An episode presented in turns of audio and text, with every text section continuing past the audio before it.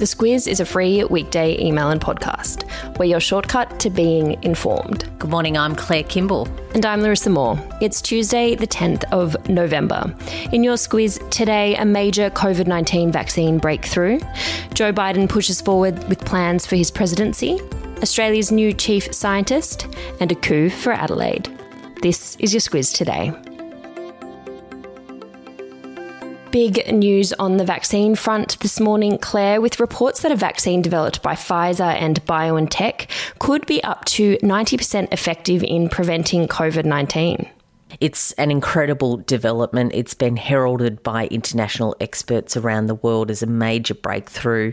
The fact that they've tested that vaccine on more than 40,000 people across 6 countries, there's been no safety concerns raised, and it's the first vaccine to be considered effective. One disclaimer to note is that it's an analysis from just a handful of test subjects, but still it is promising enough for Pfizer and BioNTech to look at rolling that out pretty quickly. Prime Minister Scott Morrison says that Australia has secured 10 million doses of the vaccine if it should prove successful.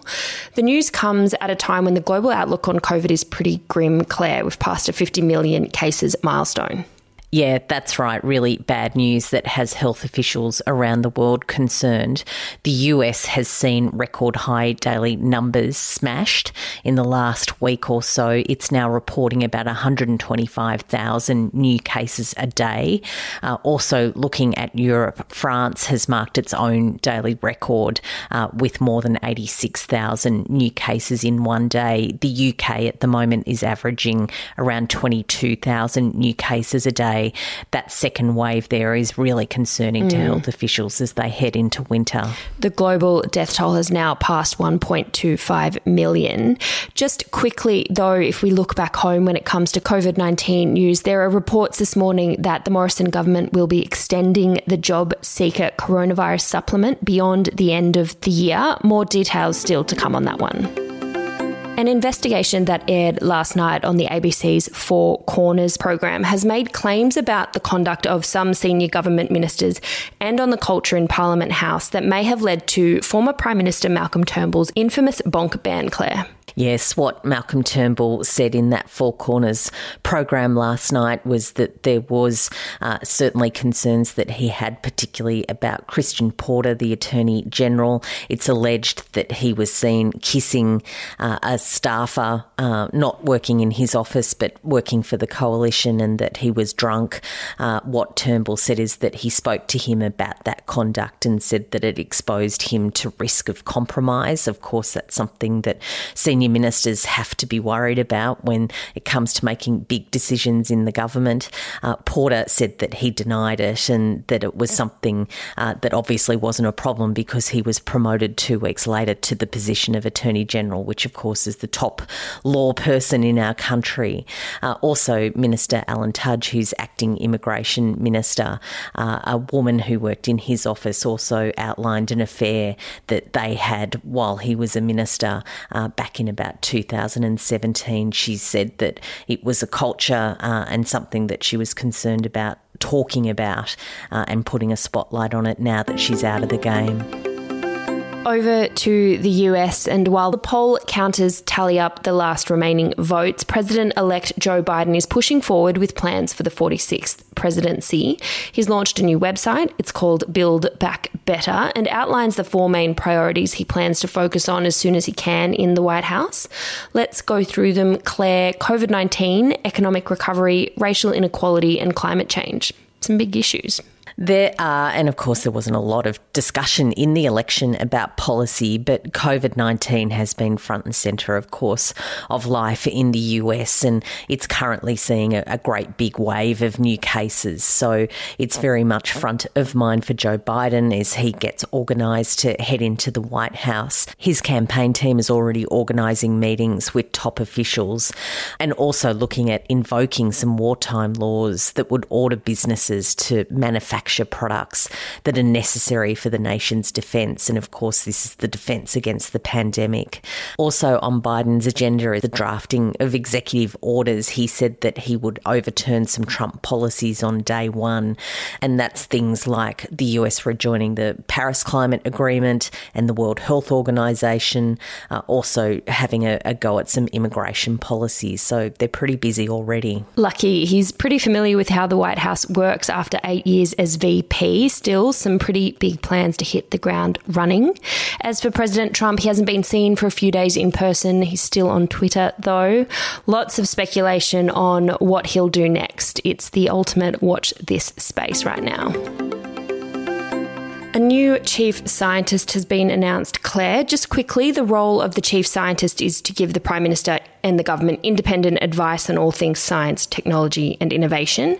It's a post that's been held for the last 4 years by Dr. Alan Finkel. It'll now be taken up by renowned physicist Dr. Cathy Foley. And she's got an incredible range of experience. She's worked on research including climate change, health and biosecurity. Both of those things are pretty topical at the moment. Also looking at mineral resources, manufacturing and energy. So she sounds like the perfect candidate. She said that she's really keen to get stuck in. Some people would say it's a fairly daunting time to take that post, but she said that it's an absolutely fantastic time. So it sounds like she likes a challenge.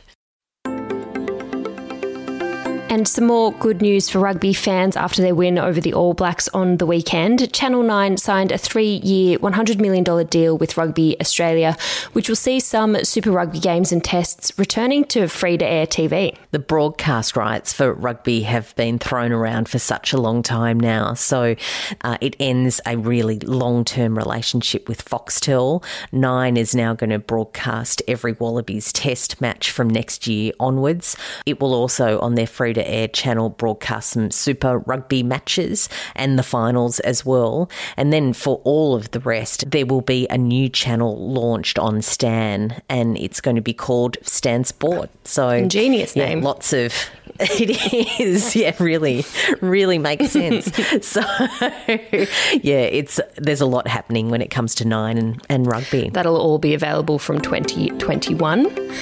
Wrapping up with a big coup for South Australians, and that's the news that Adelaide is now considered Australia's most livable city, or so says a new Ipsos survey. Wasn't even in the top 10 last year, and now it's considered the best urban place to live.